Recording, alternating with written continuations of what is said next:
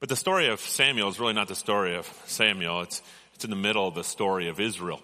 And that uh, started, we started uh, uh, the book of Judges in September. And we started the book of Judges. People say, that was a dark book. That was a, a messed up book. And it was a messed up book. Remember the reason why it's a messed up book? Everybody did what was right in their own eyes, and the nation was a mess. The world was a mess. So, yeah, we survived the book of Judges, and, and then we went to Ruth and we got this, okay, there's, there's gonna be, Christ is going to come and he's gonna save the world. You, you get the taste of it, you get the taste of love. And then we move into First Samuel and we're still going, everybody does what is right in their own eyes and the world is a mess. Well, I'm happy this morning that Samuel is gonna give a sermon this morning that would change an entire nation. In other words, the one sermon that would have fixed the book of Judges, that if everybody just went after that sermon, Judges would have just turned around instantly. We're seeing Israel start to turn around now, and Samuel all of a sudden takes the scene and then gives this sermon. And it's if you would just listen to this, if you would just perceive this, if you just obey this, if you would just grab a hold of this sermon that Samuel gives, give it this morning, in his sermon, that Samuel gives, it would just pull the nation out of a miry clay. In fact, it's the answer. It's the answer to our country. It's the answer to our nation. And what's the opposite of it? Everybody does what is right in their own eyes. And as everybody doing what is right in their own eyes, what's the concept of it? Even believers has creeped into our church is like, okay, yeah, we have God, but we still got to do what is right in our own eyes. And, and, and the way we do it is that we take God and what we want is right in our own eyes, and we even put them together and we try to manage uh, that together. Last week, I, last couple weeks, I talked about this concept is, does God work for me? In other words, is Christianity, is, is it for me? And in the world right now, our culture is asking the question, is Christianity for me? In other words, does it, it fit my agenda? Is it going to fix my family? Is it going to do something for me? Is it going to, is it going to help me? Is, am I going to be healthy? Am I going to be uh, better off in life? Is Christianity going to offer me something that's going to be for me? And if it's not, why would I believe it? That's the concept of our culture right now. If Christianity doesn't do anything for me, why would I believe it? There's only one reason you should believe Christianity. Remember what the answer is? One reason you should believe be a Christian is because it's true. That's it. It's because it's it's true.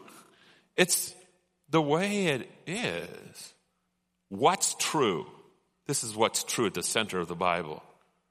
I'm a lost sinner needing a Savior. Jesus left heaven, He came to earth, He died on the cross, He rose again for the forgiveness of my sin. He's my answer. That's truth. It's the way it is. Now we take that, we throw it on the back burner, we forget about it and don't even worry about that because we got God, God's got to work for us. He's got to do things for us. And we even get sidetracked even in our spiritual walk in a sense of, you know, I'm going to give everything away in this world because I want to be the richest person in heaven. And, and, all of a sudden, what are we doing? Where everybody does what is right in their own eyes. This is what's right in my eyes, so I can do, be the most glorious person in, in heaven. And we forget this fact I'm a sinner in need of a Savior. Jesus came, Jesus died, Jesus rose, and, and, and He's the answer. And so this non-truth, this truth getting thrown on the back burner has creeped into the church. And the way that it's creeped into the church is, is people show up at church and say, what's God going to do for me? Does God agree with me? Does God, is God's theology correct with my theology? You know, if God's theology is not correct with my theology, I, I wonder if it's wrong. You know, all of a sudden we see or start, start using God more so than start believing in God because the word truth is, is, is gone. Start of First Samuel, we see that with Hophni and Phinehas. They had possession of the Shekinah glory, it means the Ark of the Covenant, where God rests in his glory. They had possession of that covenant of the gospel, where Jesus leaves heaven, comes to earth, and dies and raises again for the forgiveness of our sins. That's what the Ark of the Covenant stands for. They had possession of the truth, but they used it for their good and their glory. God was going to have nothing to do with it. It was going to have nothing to do with it. And we see judgment last week, where they went into war, and as they went into war, they lost 4,000 of their soldiers. But they thought, well, you know what? We got to grab a hold of the ark because we're going to grab a hold of the ark. We can use it for the victory in the war. We're not talking about going to God and asking God to help me out. We're talking about going to the ark and getting the ark into the war and use it for our victory. Why? Because everybody does what is right in their own eyes. And this is, sounds like it could be right because it's happened before and we want to win. So therefore they bring the ark of the covenant in and what takes place as a result, they lose the ark of the covenant. Hophni and Phinehas die. Eli, the priest, ended up dying as well. And as soon as he heard that the ark was stolen, and the ark goes into the Philistine hands and, and what do they do? Everybody does what is right in their own eyes. Now we've got two gods. We have Dagon and we have the ark. So let's take the ark of God in Philistine, that's in Philistine's hands, and let's put it to Dagon. Remember what Dagon was? He's a corn god. You kind of make a god out of anything. In other words, that's what pagan gods are. I want corn. I, I want prosperity. I want money. You know, I don't want famine. I want corn. Therefore, I'll make a god out of it and get corn. But if I put the Ark of the Covenant next to my corn God, then I'm going to get a lot of corn. that's kind of how, that's kind of how they're thinking. It's taking God and they're using God to get more what they want. God's going to have nothing to do with it. We saw the story last week. Dagon falls right down, place on the ground next to the Ark of the Covenant. They wake up say, well, it must have been coincidence. They put him back up. He falls down again, but then his head's chopped off. Dagon's head's chopped off. His arms are chopped off. And the only thing that's there is his trunk. They're saying this was not coincidence. And then plagues started to hit them because God's bringing judgment on them. As plagues started hitting them, they start transferring the ark from city to city. As God's not listening to us. God's not giving us what we want. Uh, God's a little bit out of control. I'm not able to control him. I'm not able to use him. I'm not able to make him function the way that I want him to function. You know, it kind of sounds like America a little bit, doesn't it? It's like, God's not working the way I want him to work, so I need to change him or get rid of him. That's exactly what the Philistines were doing. And so they went from city to city to city and finally says, we just got to get rid of God, which again happens in America. God, if you're just not going to do what I want, I'm going to send you back home and throw you away. So they ended up sending the Ark of the Covenant back to Israel. Well, finally, the Ark of the Covenant is in what? Is in Christians' hands or Israel's hands again. And they take the Ark of the Covenant. It's like, yes, we've got God. And what do they do with the Ark of the Covenant? They open the lid because they want to see what's in God. And all of a sudden, 70 people just die. It's like, wait a second. This is in our hands. It's our God. And God just wiped us out. What was the reaction to this? It opens up into our passage to give us the reaction of what took place when it killed 70 people. Verse 19 and verse, or chapter 6. And he struck some of the men of Beth Shemesh because they looked upon the ark of the Lord. He struck 70 men of them, and people mourned because the Lord had struck the people with a great blow. Then the men of Beth Shemesh said, Who is able to stand before the Lord, this holy God? To whom shall he go up away from us? So they sent messengers to the inhabitants of Kiriath-jearim saying, The Philistines have returned the ark of the Lord. Come down and take it up to you. They took the ark of the covenant, they opened the lid, it killed 70 people, and they just all of a sudden start to question themselves. God does what he wants. God carries power that we can't control. God carries a, a truth that is in his mind, his heart, his will. God is sovereign, just like that song, over us and I can't manage him. I can't control him. I can't use him. I can't manipulate him. Carries power. And then these, these words, who can stand before the Lord, this holy God? Holy God, a God who is set apart. They're starting to even question themselves. The nation has been in turmoil, but all of a sudden they get a hold of the Ark of the Covenant and you can't manage it. What are you going to do with it? So, what do they do with it? Start at chapter 7, we see what they do with it.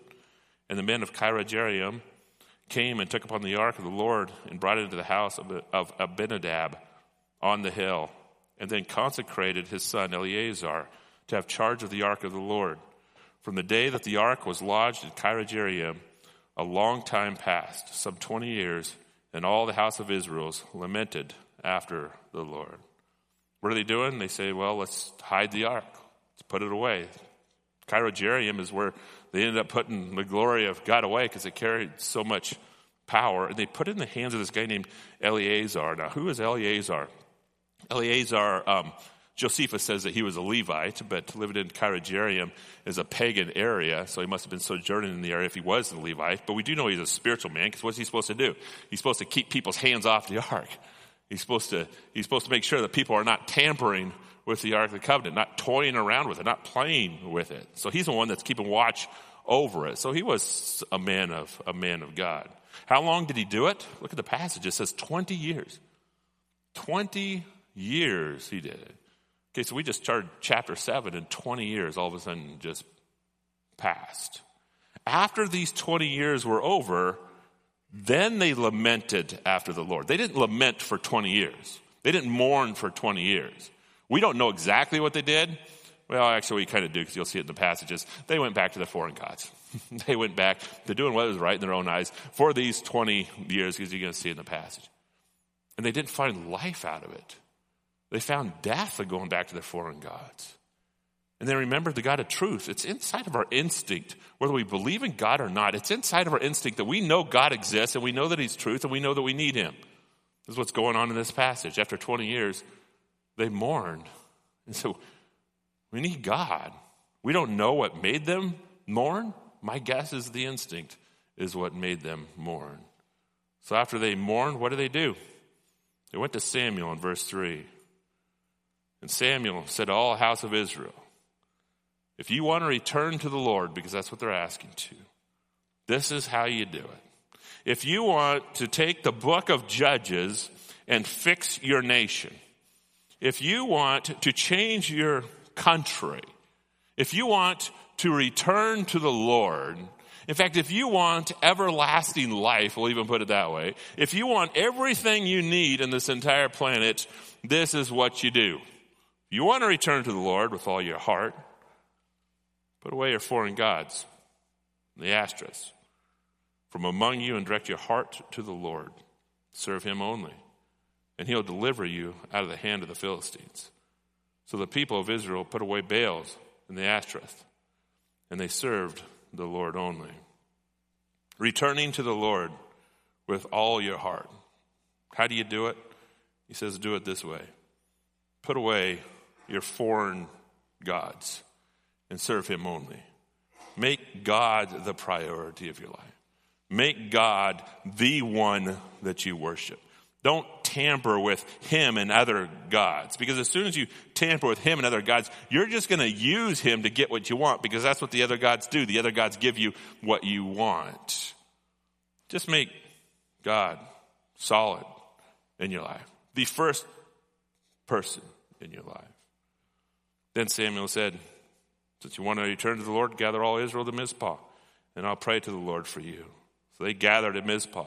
They drew water, poured it out before the Lord, and fasted on the day and said, There we have sinned against the Lord. And Samuel judged the people of Israel at Mizpah.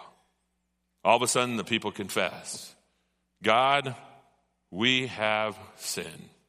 Look at the structure.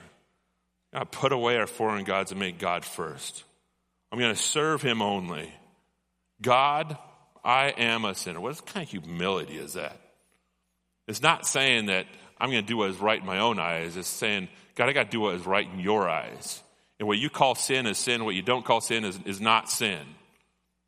And I am a sinner. You see what they're doing? They're just giving their whole heart to God through that one statement. I'm a sinner. Now, when the Philistines heard that the people of Israel had gathered at Mizpah, the lords of the Philistines went up against Israel. And when the people of Israel heard of it, they were afraid of the Philistines. And the people of Israel said to Samuel, Do not cease to cry out for the Lord our God for help, that he may save us from the hand of the Philistines. So Samuel took a nursing lamb and offered it as a whole burnt offering to the Lord. Samuel cried out to the Lord for Israel, and the Lord answered. As Samuel was offering up the burnt offering, oh, and, and the Lord answered. I want to stop there. If anybody believes in God, I've got to say it's the Philistines. I mean, look, look at what took place. They all gathered at Mizpah. And when they gathered at Mizpah, what were they doing? They were turning to God. They were repenting. They said, God, We're sorry. You haven't been with us for 20 years. The Ark of Covenant's been gone. We're sorry. We're in need of you. And all of a sudden, there's a reaction from who? The Philistines. What do they react? They're like, oh my goodness, Israel's turning back to God. We better kill them before they get back to God. I mean, see, see Philistines believe in God. They cannot, I mean, it's almost like Israel is building a nuclear weapon. We better attack them before the nuclear weapon's complete. That's kind of what's going on. Philistines are like, they're turning back to God. If they get God on their side, we're doomed. So what do they do? They attack them when they're repenting. That's what's happening. They attack them when they're repenting. And it says in verse, um, in verse uh, uh, 6 or 7 that the Philistines were afraid. Why were they afraid? It's because they, didn't, they weren't armed. They're asking for forgiveness. And all of a sudden the Philistines are coming after them as they're asking for forgiveness. And they have to come after them because as soon as they ask for forgiveness, they're going to get God. They're going to be in trouble. Philistines believe that there's a God and he carries that power. That's why they had to kill Israel. So they go after him. But what does Israel say? Israel says, We're not armed. Samuel, cry out to the Lord for help. All of a sudden you see it. They know where the power is at. They know where the power is at.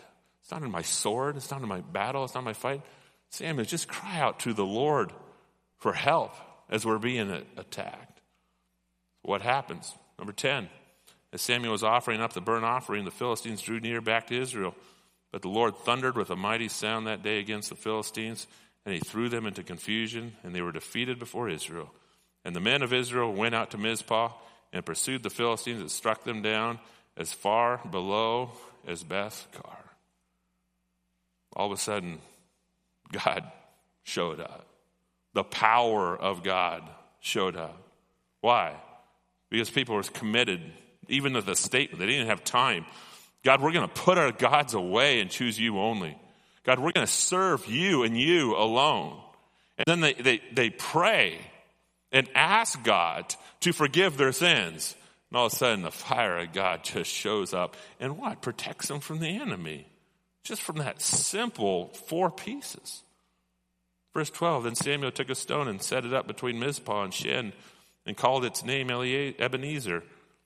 For he said, Till now the Lord has helped us. They called it, they, took, look at this really closely. They, Samuel took a stone and set it up between Mizpah and Shen, drawing a line. And as he's drawing a line, they call these stones Ebenezer. Now, who's, who's Ebenezer? Remember who Ebenezer is? He's the one that's watching the ark. He's the guy that's been watching the ark for the last 20 years. But Ebenezer is not on the battlefield, neither is the ark on the battlefield. But their belief in God all of a sudden is starting to drive something. It's not the ark. The ark carries a Shekinah glory, but God is working on the behalf even when the ark is away from them. God is the one that was doing the work. And that's why they called it Ebenezer. They gave all credit to God. Then what happened? So the Philistines were subdued and did not again enter the territory of Israel. And the hand of the Lord was against the Philistines all the days of Samuel. The cities that the Philistines had taken from Israel were restored to Israel. From Ekron to Gath, from Israel delivered their territory from the hand of the Philistines. There was peace also between Israel and the Amorites. Samuel judged Israel all the days of his life. And he went on to a circuit year by year to Bethel, Gilgal, and Mizpah. And he judged Israel in all these places. Then he went to return to Ramah, for his home was there and there also he judged Israel. And he built there an altar to the Lord.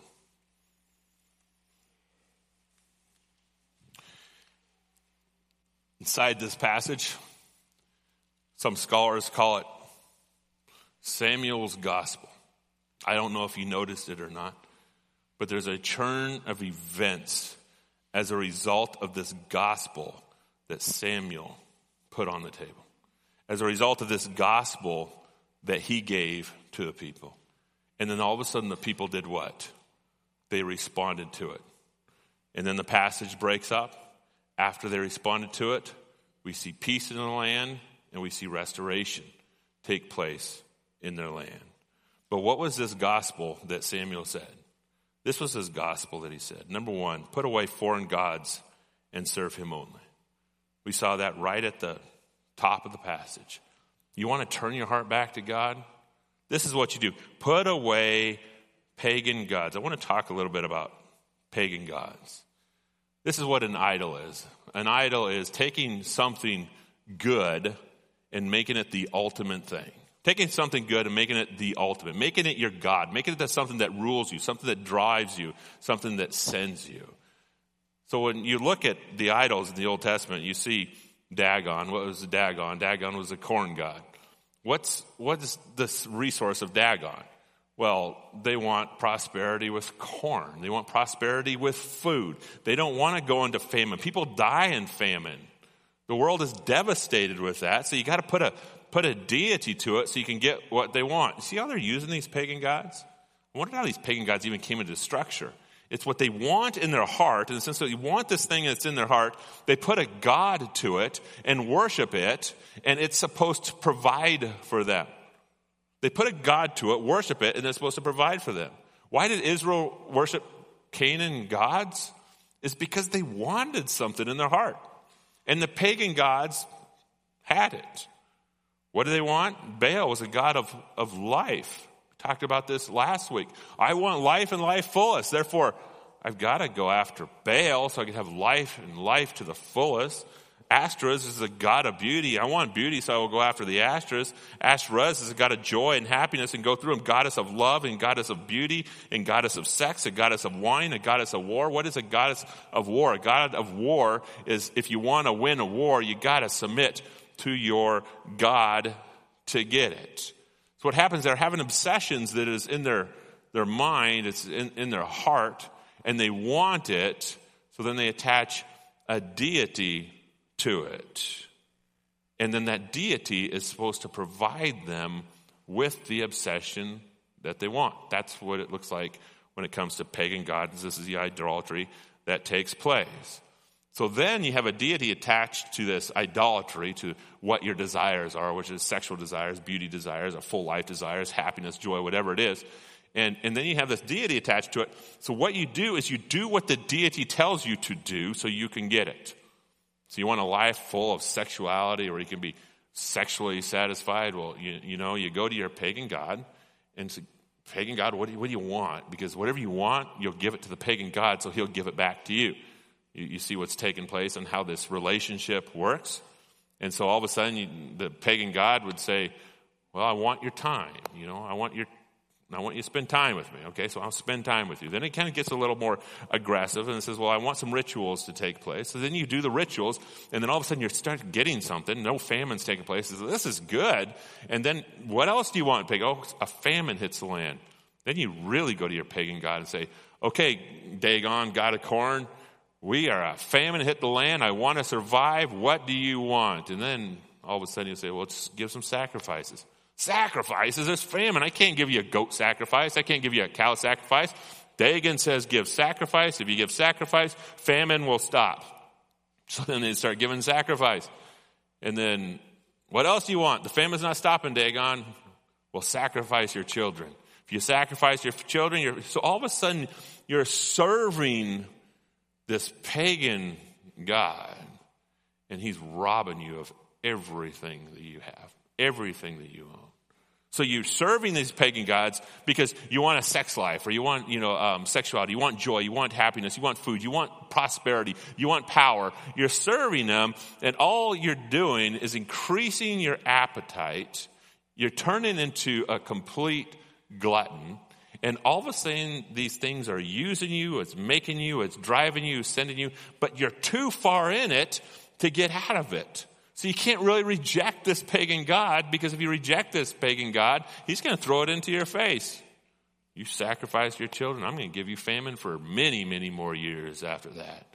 See what the point of these pagan gods is everybody does what is right in their own eyes. This is what's right in my own eyes so I can get this and then these deities were put out there so they can provide them with that. But as soon as you get the taste of it, destruction, disorder, and death mark your way. That's how those pagan gods worked. And that's how they, they owned you. And then once they owned you, you wanted to get close because you had to get close, and you didn't want to get close because you shouldn't get close, but you're so messed up that what do you do? Last week I was uh, trimming another tree, and uh, I told you a couple weeks ago, or last week I think it was, that I, I bought some cleats and I got the rope, you know, kind of how you call it, um, um, uh, power lines, and, and I don't know really how to do it, but I'm having fun trying to, to do it. And I had this big fir tree, and I went the highest that I've, I've gone so far. And I climb up this fir tree, and I get up pretty high, and then as I get close to the fir tree, I start to get ants all in the back of my ears and in my neck, and it started going in my nose, and I start pulling back. And I like being close to the tree. And the reason why I like being close to the tree is because when you're leaned back like this, it's kind of scary. Besides, if you fall, you know, it, you got too much slack there. So you want to get as close to the tree you can, but you don't want to get as close to the tree because the ants will take you. And sure enough, when I was up there trying to cut those branches off, I like, I just got to get this one branch off. I, I reached it around and that was the time I was just hugging the tree because I couldn't even get it around. And the ants were crawling over and I just like, hurry, hurry, hurry, hurry, hurry, hurry. And the tree limb finally, finally fell off. But there's this mixed confusion that would really mess somebody up if you did that all the time.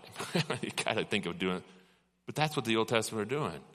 It was messing them up because they don't want it, but they have to have it. They're in it too far. They can't get out of it. They turn into glutton. they, all of a sudden they have these rulers that are out there that they hate, but they can't pull out of. 1 Samuel 3 And Samuel said to all the house of Israel, If you are returning to the Lord with all your heart, then put away your foreign gods, the Ashtoreth, from among you, and direct your heart to the Lord and serve him only. Think of that grace. Think of that peace. Every single idol used you, abused you, owned you, drove you into destruction. And then they're hearing the words of Samuel God will forgive you. Just pull away from the garbage. Just drop the garbage because they're the king of your life. They're the gods of your life. They're the idols that you have chosen, and you are wrapped up in them. And as being a result of being wrapped up in them, I want to be the only one you're looking at if you want peace, if you want grace, if you want rest. That's what he's saying. Get, get rid of them, get rid of the idols. When we look at this passage, well, that's an Old Testament passage. Sure, glad we don't have any idols here. Do we have idols here? Colossians 3 5, Paul mentions our idols. Put to death, therefore, what is earthly in you sexual immorality, impurity, passions, evil desires, and covetousness, which is idolatry. Which is idolatry. What does idolatry mean? It means an extreme and admiration, love, or reverence for if you, if you look at these, these are passions that rule us, that drive us, that send us. Sexual immorality is a passion that it's like, I'm going, I'm going, I'm going, I want to get out, I want to get out. It's, it's, it's wrapped me up. It's just like the pagan idols that are taking place. Only we're not doing in the 21st century is attaching a deity to it. But they're out there because it's, I do what is right in my own eyes, and all of a sudden you do what is right in your own eyes, and then destruction starts to mark your way and it starts to rob you. Israel lamented without God. And what did he do? He instantly took them back. But these things are, are owning us. Passions, our evil desires, our covetousness, they're moving us, driving us, into us. God's saying, break those chains free. Break them free. Just say, they're not going to own me anymore. My grace is sufficient for you Come to me and I'll give you rest. Is exactly what Israel did. This was the instruction that Samuel gave them, gave them. And when he gave them, what did they do? They responded to it. Number two, the next point that Samuel makes is go to God through a mediator. If you want to get connected to a powerful God, the Shekinah glory, even the Ark of the Covenant, you're going to have to have a mediator. It's, it's, a, it's a way it is. Now, we look at that and say, mediator? What do you mean, a, a mediator? All the way through the Old Testament, there's always a mediator that took place. The priests were mediators. So what they'd do is they were the ones that bring the blood in and put on the, the, um, the mercy seat of the Ark of the Covenant for the people. They were bringing mediation for the people. That's who the priests were. Prophets were even mediators in a sense that God was not talking directly to the people. They were talking through individuals and then they would speak to the people and say, this is what the Lord says. They were mediators as well. One of the chief mediators was, was Moses. He was a very strong mediator before his people. In fact, his people said, we don't want God talking to us. God's carried too much power, too much glory. You talk to Moses, Moses, you come talk to us and we'll get the law. Moses was a mediator. And when you look at this concept of, of mediator, it's a huge concept all the way through the Bible and into our time. Well, then we'll ask the question well, who's our mediator? This is our mediator. We find it Jeremiah 15 1. Oh, I just want to say with Moses, I just got to read this passage. Jeremiah 15 1 says, Then the Lord said to me, Even though Moses and Samuel were to stand before me, my heart would not be with his people.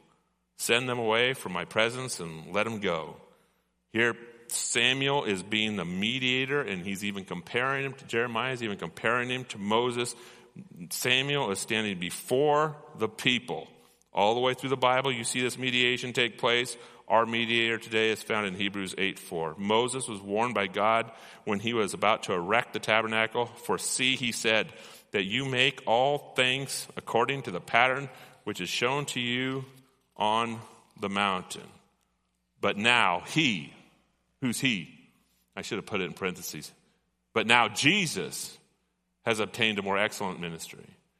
By as much as Jesus is also the mediator of a better covenant, which has been enacted on a better promise.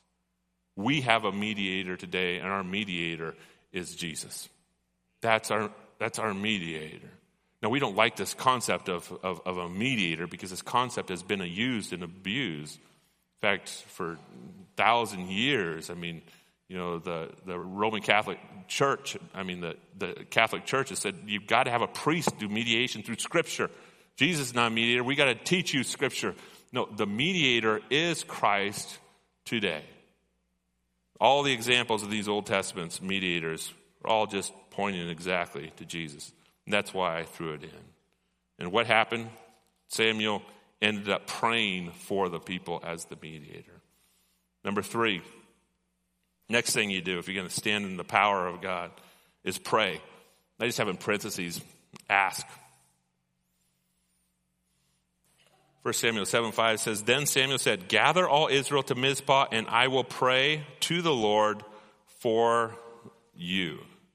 Now, when we hear these words, these Bible words, um, we often don't put them in context of what they're of what they're really saying, and even context of the Bible. We hear the word pray, and we have an understanding of what the word pray is. But let's put it in a little context. When you look at idols, you never hear the Bible speaking of people praying to idols.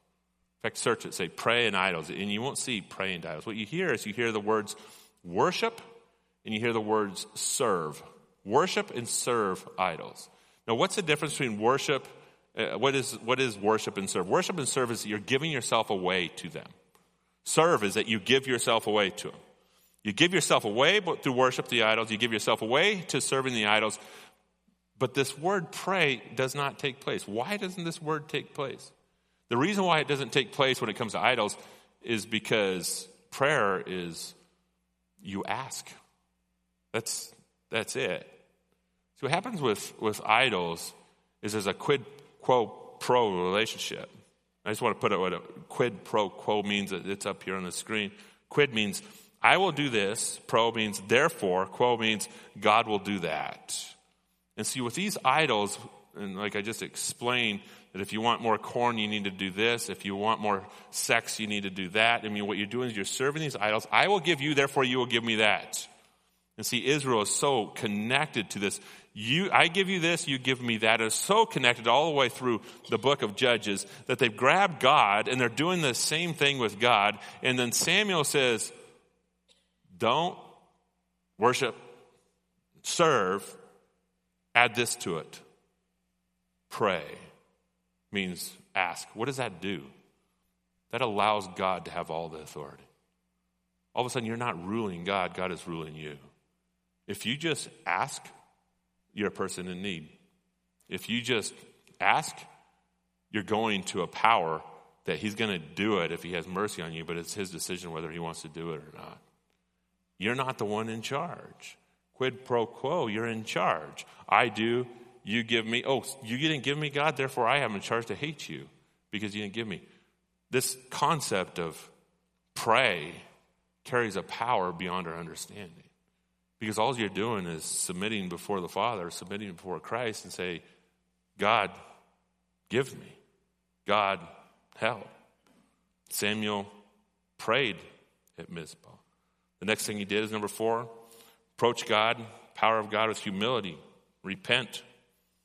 What is humility? Humility is, I shouldn't be here. You shouldn't be where? Well, you shouldn't be next to the Ark of the Covenant. You shouldn't open the lid. I mean, that's, that's, that's what, you know, I should not be here. It's like, oh, there's a, a, a, friction that takes place. Humility is, I shouldn't have this. That's what humility is. That's what humility thinks. What do you mean, I shouldn't have this? I should not have heaven. That's, that's humility. Humility is, I don't deserve this. That's what humility is. But then what does repent mean? Repent is regret remorse. I'm sorry. Forgive me. So what takes place is you got those two that are happening. I shouldn't have. I'm sorry. And then what happens is salvation then comes your way. That's the power of the gospel. Many of us in America, even today, is like, well, God, you owe me. God, I should have. God, I've done. It's the same thing as idol worship. But when you look at the concept of humility, it's a concept I shouldn't have, but God has done anyway. That's what makes the gospel come alive. I shouldn't have, but Jesus died so I can have. That's your emotional connection to the gospel. Number six, or verse six. So they gathered at Mizpah. They drew water and poured it out before the Lord and fasted on that day and said, There, we have sinned against the Lord, drew water and poured it out before the Lord, is a process of repenting. That's what the statement is. I am repenting. I am saying I'm sorry. I'm saying I'm forgive me. I'm saying I'm saying I have remorse over it. I'm saying I'm hurting as a result. And then at the very end, we have sinned. And all of a sudden mercy and grace come their way. They just connected with the power of God. When they connect with the power of God, what happens? You should expect something. what should you expect? Here's what you should expect. Number five, you should expect help. I should have said, you should expect good help, is what I should have said. The reason why is because uh, last week I was, uh, it was the last week to burn, and I had this huge, huge, huge brush pile and I knew I had to burn it. It was getting later and later and later, and I got to burn it. I got to burn it. I got to burn it. But I had some visitors come over, uh, visiting at my house, and, and my daughter came, pulled in the parking lot. She came out there, and she was visiting us with us, and, and she took her keys and she put it on, put it on a little table by a campfire. This is before I was going to go out back and build the huge bonfire.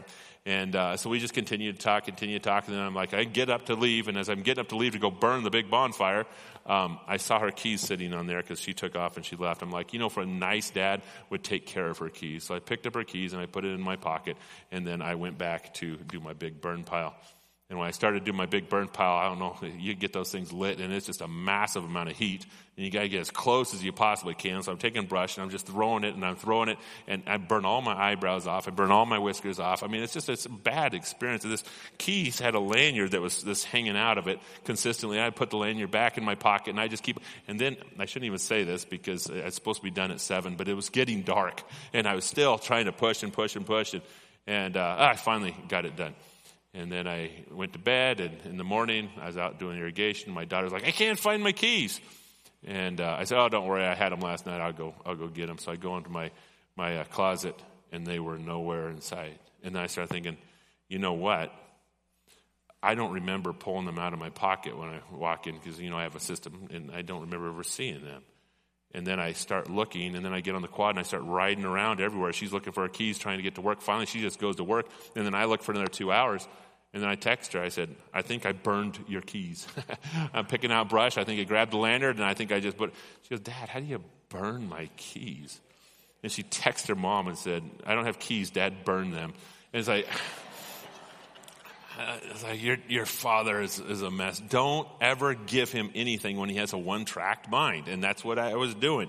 So I should have said, expect good help. God is the most gracious helper you can possibly have. Every idol uses you, abuses you, and takes advantage of you. God gives you everything you need, everything you desire, everything you want. 1 Samuel 7:10 says, "As Samuel was offering up the burnt offering, the Philistines drew near to attack Israel, but the Lord thundered with a mighty sound that day against the Philistines and threw them into confusion, and they were routed before the before Israel." And the men of Israel went out to Mizpah and pursued the Philistines and struck them there, as far as below Beth-car. Then Samuel took a stone and set it up between Mizpah and Shen, and called its name Ebenezer. For he said, Till now the Lord has helped us. So the Philistines were subdued and did not again enter the territory of Israel. And the hand of the Lord was against the Philistines all the days of Samuel.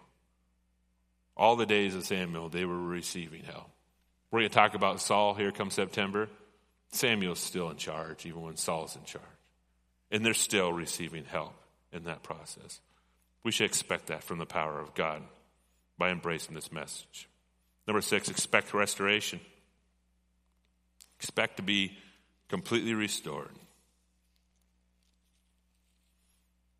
Again, look at this. Put away your gods, serve Him only, pray, repent, go through the mediator, expect help, and expect restoration because it is coming your way.